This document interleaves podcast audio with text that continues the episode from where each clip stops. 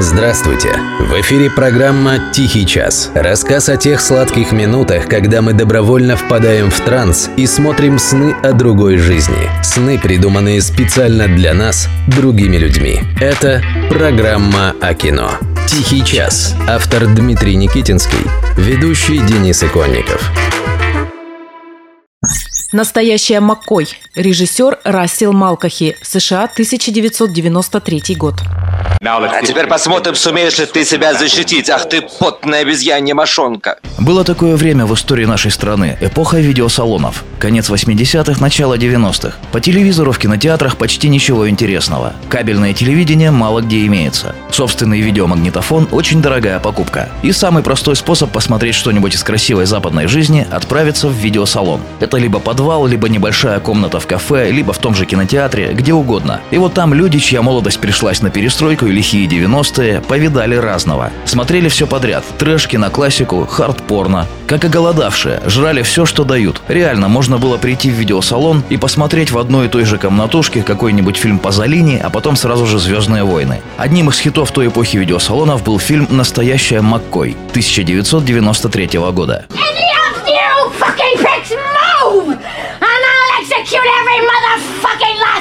You! Тогда слово «феминизм» у нас еще практически не было в ходу. Программу «Я сама», где Маша Арбатова начнет публично называть себя феминисткой, запустят только в 95-м. Да, в 91-м вышел фильм Ридли Скотта «Тельма и Луиза», но к его феминистскому смыслу наши соотечественники остались равнодушны. Просто какая-то странная история про двух баб, которые решили оторваться по полной, а потом умерли. Да, там был молодой Брэд Питт в эпизоде, но тогда он нашим женщинам как-то тоже не зашел. Секс-богом русских женщин в начале 90-х был Микки Рурк. Дамы млели от того, как красиво он развратничал с Кэрри Отис в «Дикой орхидее» и с Ким Бейсингер в «Девяти с половиной неделях». Мужчины фильм «Девять с половиной недель» тоже ценили. Ким Бейсингер была хороша. И поэтому фильм «Настоящая Маккой», где Бейсингер сыграла грабительницу банков, сильную независимую, без котов, но с маленьким ребенком, зашел в России всем. Хотя в США он собрал жалкие 6 миллионов в прокате. Едете в Атланту?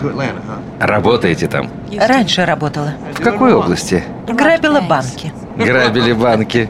Фильм «Настоящая Маккой» на самом деле очень наивный. Сейчас, когда его пересматриваешь, становится очевидно, что это просто сказка, которая выстрелила лишь потому, что сумела угодить всем. С одной стороны, в картине был как бы явный феминистский месседж. Бейсингер играла женщину, которую не сломили суровые испытания, которая умнее и сильнее всех мужчин, что ее окружают. При этом она добродетельная мать и в целом положительный персонаж. Сара Коннор в «Терминаторе 2», который вышел двумя годами раньше, только мечтала стать такой. А Кэрен Маккой, героиня Бейсингер, была такой уже с первых кадров фильма, без всяких мук и терзаний, становления и переделки себя. Ходячая реклама феминизма. Я и лошадь, я и бык, я и банки граблю. И какой мужчина может быть у такой женщины? Да именно такой, о котором мечтала Сара Коннор в «Терминаторе 2». Простой и надежный, как говорящее бревно. Именно такого в фильме «Настоящая Маккой» играет Вэл Килмер. Женское счастье, был бы милый рядом. А больше от него ничего и не требуется. Он же настолько тупой, что даже пистолет зарядить не в состоянии. Граничит ли Голландия с Нидерландами? Скорее всего, да.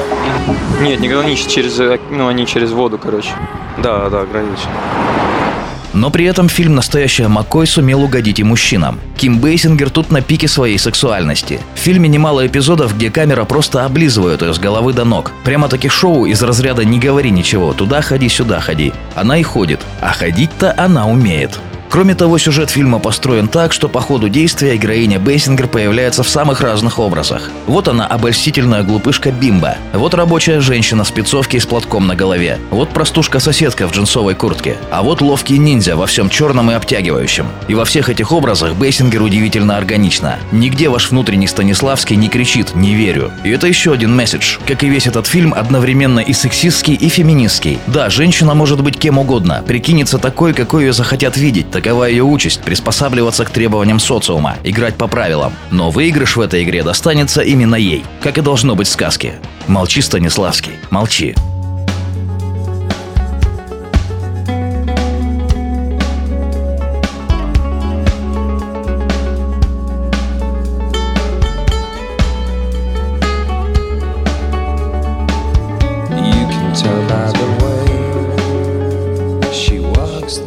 She's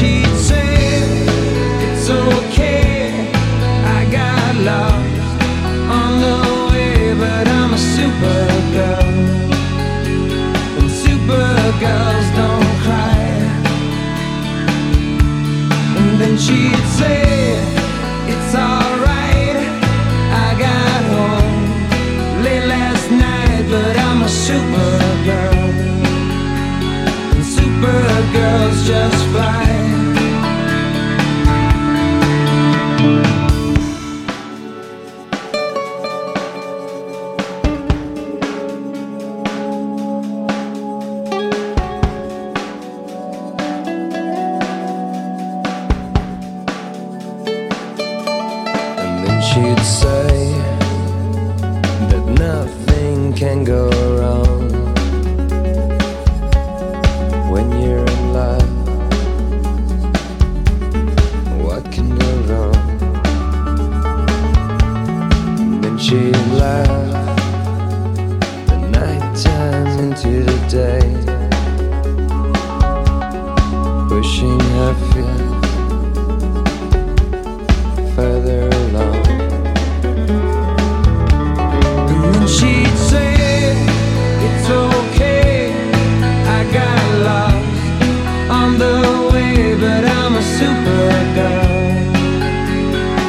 Supergirls don't cry.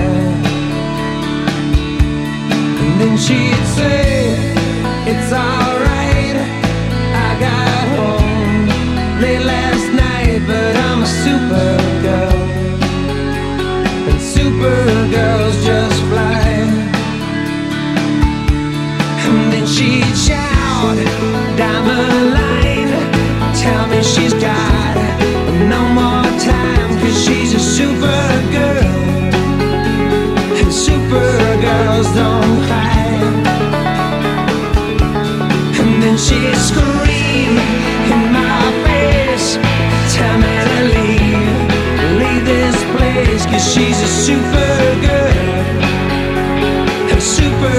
Does just fine. Yeah, she's a super girl. A super girl. She's so unseen.